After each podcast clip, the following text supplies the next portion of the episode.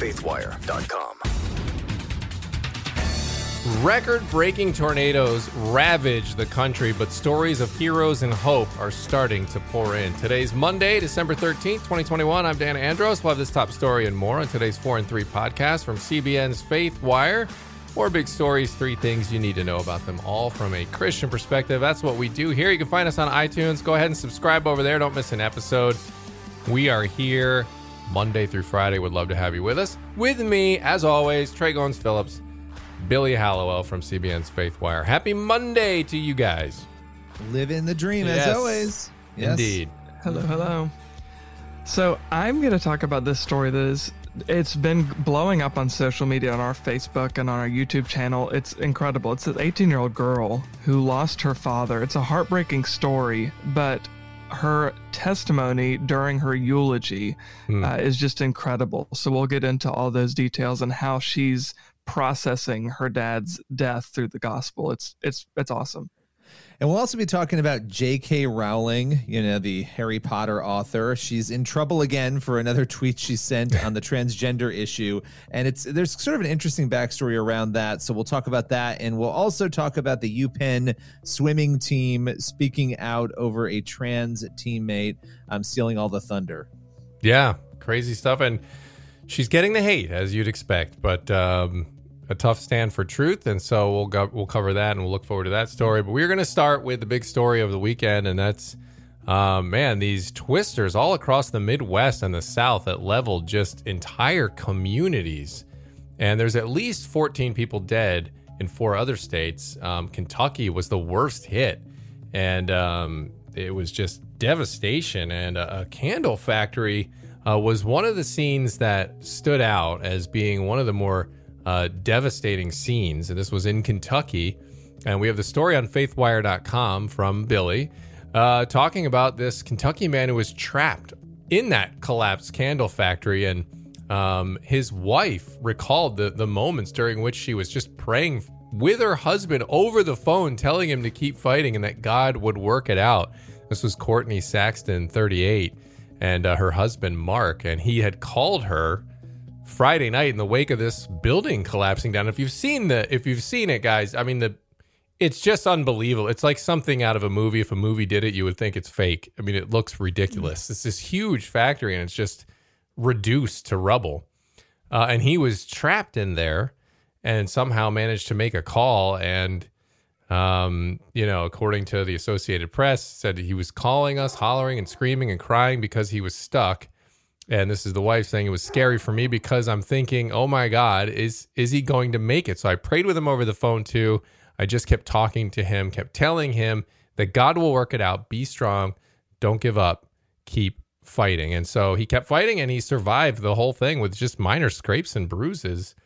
Um, but he did lose a cousin in the storms, Robert Daniels. So um, who was actually at the same uh, site. So just just a horrible sequence of storms going across the country. But number two on this one, guys, we are seeing some things that are unifying and hopeful in the midst of this. For uh, example, one of the great videos going viral this morning uh, is uh, a man, uh, Jim Finch, who just drove down to Kentucky to a town that he grew up in, and he was it, it's just devastated. All the buildings are flattened around, and uh, someone came up to him and decided to ask him what he was doing there, and he brought a grill and food and some water. And so here's uh, a little bit of that uh, interaction. Trying to feed the people. What, what are we cooking? Uh, hamburger, chicken. I got sausage, eggs. Uh, just a little simple stuff that you can have and not have to worry about making a mess or you know grab and go type of food. Are you from the area? I was born in in Paducah, but I came down here today from Clarksville.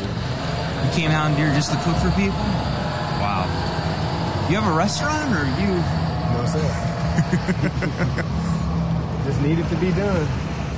No, no, sir. He said just needed to be done. So, uh, great words there. And there was also this. Uh, it was kind of dystopian in a way, guys. But this video of um, a man playing his piano and playing a, a worship tune on that piano in his house that had no roof and was half destroyed. and there's just debris everywhere, but his piano survived it. And so he's playing this worship song, um, kind of clearly indicating that, you know, still giving thanks to God in the midst of this trial and this crazy storm, literal storm.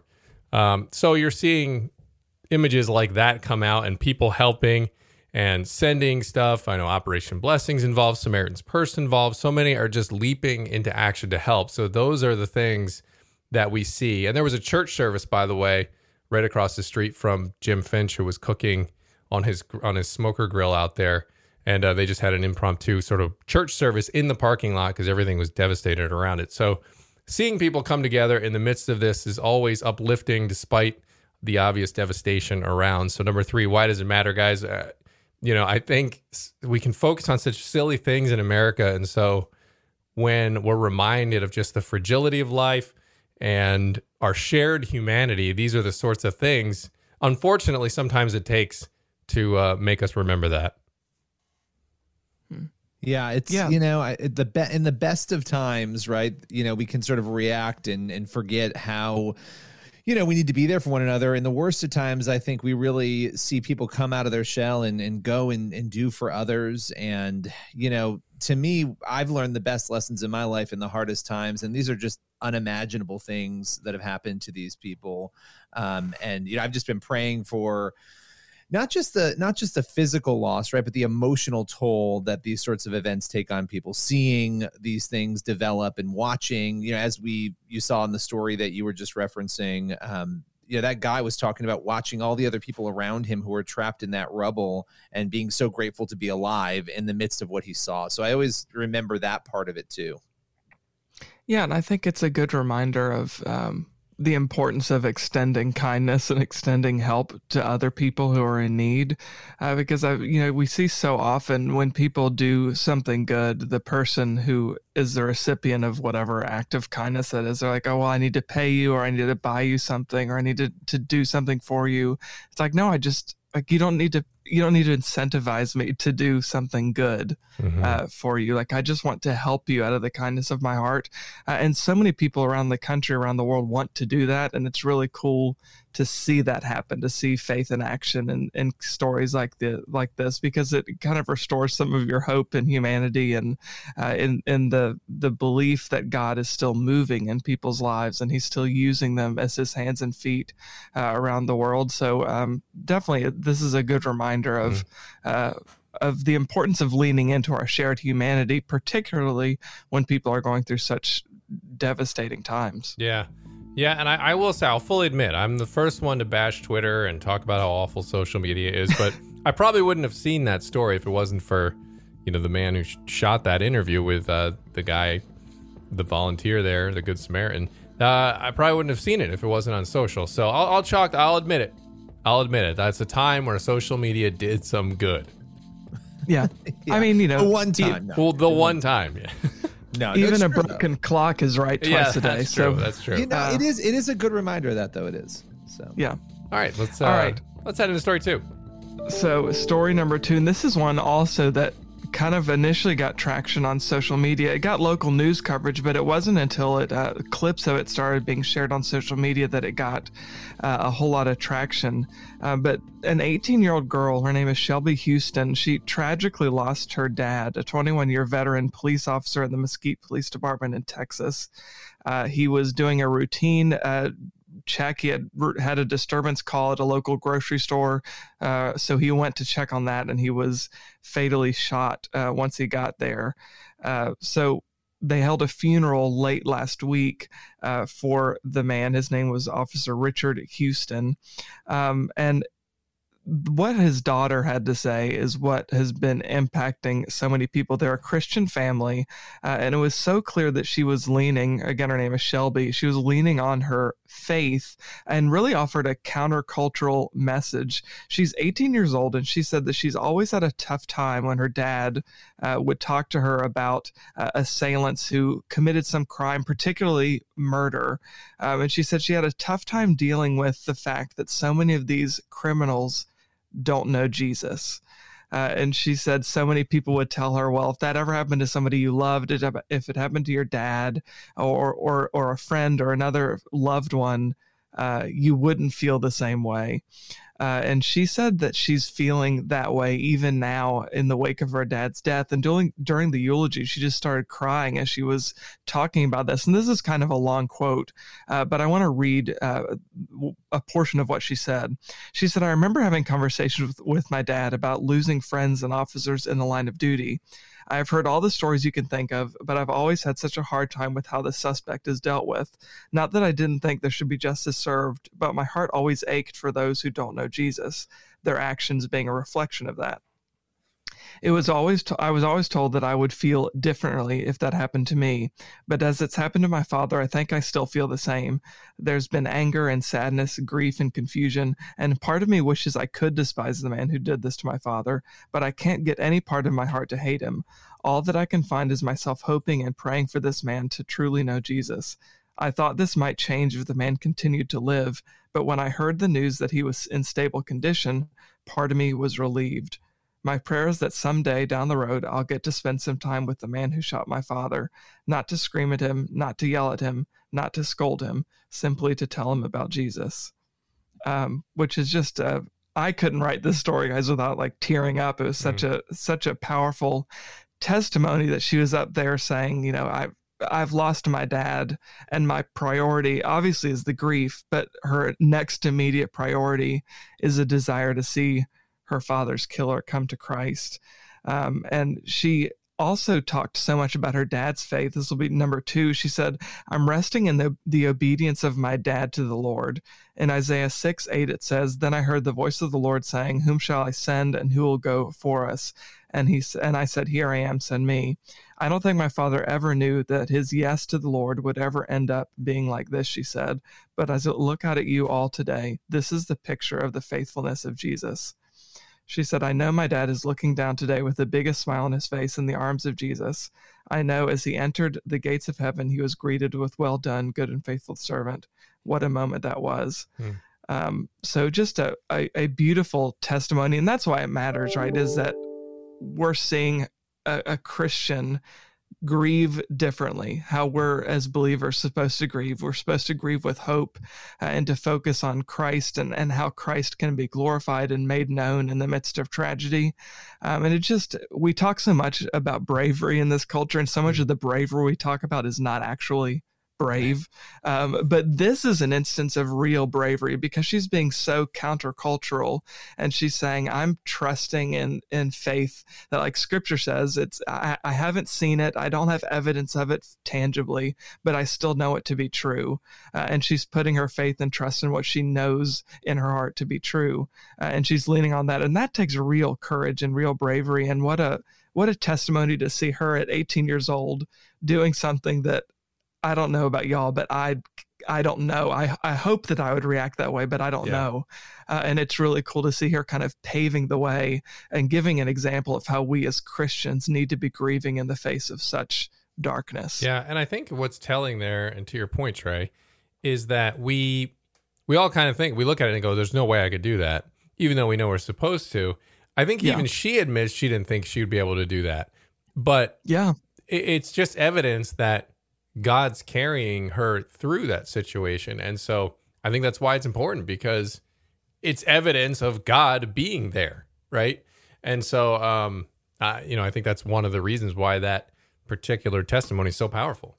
Yeah, and you know, here's the thing: we're always looking for evidence, right? Where is the evidence of faith? Prove that faith exists, and you hear that a lot from atheists. Yeah. I think these reactions are the types of reactions that are actually proof of the gospel, because human nature does not. I mean, it, it makes a, we want to be angry, we want to lash out, as you were saying, Tré. I mean, these are the things we want to do when something like this happens. The fact that somebody can muster the courage and ability to get up and not only forgive, but to selflessly seek the salvation of the person who killed their parent, mm. that mm-hmm. is one of the most remarkable evidences of grace and, and faith in Christianity.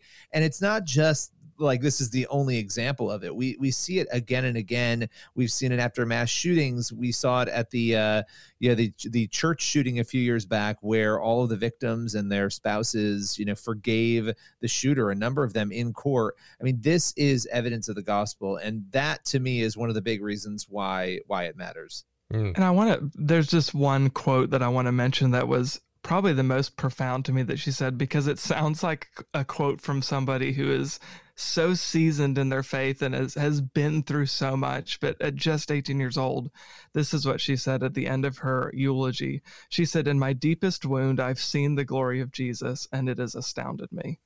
Um, and I just think that's a such a profound comment Yeah. from an 18 year old girl. Wise, wise beyond her years, uh, absolutely Yeah. for sure, and definitely will be continuing to lift her and her family uh, up in our prayers. All right, so our next story it involves J.K. Rowling. If you're a Harry Potter fan, listen up. Uh, this really has nothing to do with Harry Potter, but it's another example of just trying to make sure you're paying attention. Yeah. of J.K. of J.K. Rowling really speaking up on the transgender issue. And before we get into what she said, this apparently surrounds Scotland. There is um, a, a number of laws that are being proposed there, and the police in Scotland are purportedly going to record rape in a really uh, interesting way. Biological males are going to be essentially registered as females if that's how they identify, even if they've made no legal attempt to make a gender change. So if if a biological male commits a rape and says I am a female, it will be recorded as though it were a female who who rape who committed the rape. And so that has sparked a lot of debate and discussion and JK Rowling posted this tweet. I'm going to read it. She wrote, "War is peace, freedom is slavery, ignorance is strength. The penised individual who raped you is a woman." And what she's hmm. doing there is obviously juxtapositioning these these statements and opposites to basically it seems like say this is absurd and ridiculous and she shared a link to this times piece the times out in the uk titled absurdity of police logging rapists as women. And so this obviously sparked i mean there were 66000 you know shares and comments on this on twitter where she wrote it. A lot of people coming after her of course some people thanking her. And, and it's really what's really interesting about this issue, and it's one of the reasons why it matters, is you're seeing really surprising links between people like Richard Dawkins and conservative Christians, right? People who would never maybe intersect on issues coming together, you know, feminists and conservatives. And it's it's really interesting. Now, those who are thanking her, there are a number of people who thanked her. Uh, there was one author, uh, Milli Hill, who said, There are some areas in which biological sex matters, and rape stats are definitely one. Thank you for continuing to wake people up to these issues. Sex Hmm. matters. And so there were a number of those responses. Of course, a lot of people accusing her of transphobia, of going after the transgender community and this is not her first rodeo, right? I mean, we we have covered her quite a bit at, Faith, at FaithWire, and this is not an issue she's been willing to back down on. And I don't need to read all the the negative comments. You can imagine what they what they said. You can read our story to see some of them. But she spoke out last December, and Tré, you covered this. She talked about the quote climate of fear that Mm. surrounds this transgender debate and how she wants to Mhm. Push back on that. And that this really is a free speech issue. When you talk about why it matters it matters because every time somebody speaks up and says the truth on this issue the, it's like the cancel mob goes crazy. And so you know i think this is here's one thing we know. This is not going to stop here. She, i'm sure she's going to speak out more. Um, i think this tweet on sunday is probably evidence that she has no plans of backing down anytime soon. Uh, and then just as a, as a side note um, Tré, you covered a story really interesting about this U Penn swimmer, this this transgender biological male who is competing on the female team. This was somebody who was competing on the male team and moved over to the female team and is dominating and beating out all the other people on the team. And at least two of the teammates have spoken out um, anonymously, and that's interesting to me. I think people are very afraid to openly put their name on on anything right that that speaks out on this issue but saying that this is unfair. And so you can read both of those stories over at faithwire uh, but but just to kind of conclude my remarks and throw it to you guys this to me seems like whenever you have an issue and people are saying nobody has the right to have any other perspective on this case closed it, it kind of makes me worry. And i think that's that's where we're at on this right now. It really is. Yeah, yeah. I mean, it is interesting to me because even that one supporter that you mentioned there, Billy said, "Well, you know, uh, this is one of those times where, uh, uh, you know, your your kind of natural gender, your biological sex, actually makes is important." And I think it's important in every instance because this we're this acceptance of just not not uh, worrying about truth. I when you just detach yourself from truth and just play along with you know somebody's gender identity issue. I mean that I think that has a larger consequence, and you're seeing it play out with stuff like this, where now you know females are going to be getting lumped into rapists and uh, that's just not accurate. And so when you were when you're willing to abandon the truth, I think it leads down a dangerous path.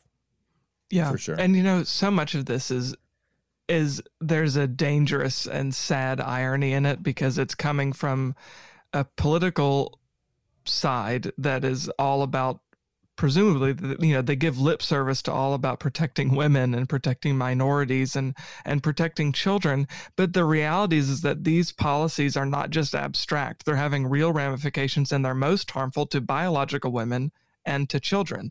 Uh, and we've seen story after story after story about how that's the case. Uh, and you know there are so many you mentioned Billy, the J.K. Rowling story that I had written a while back.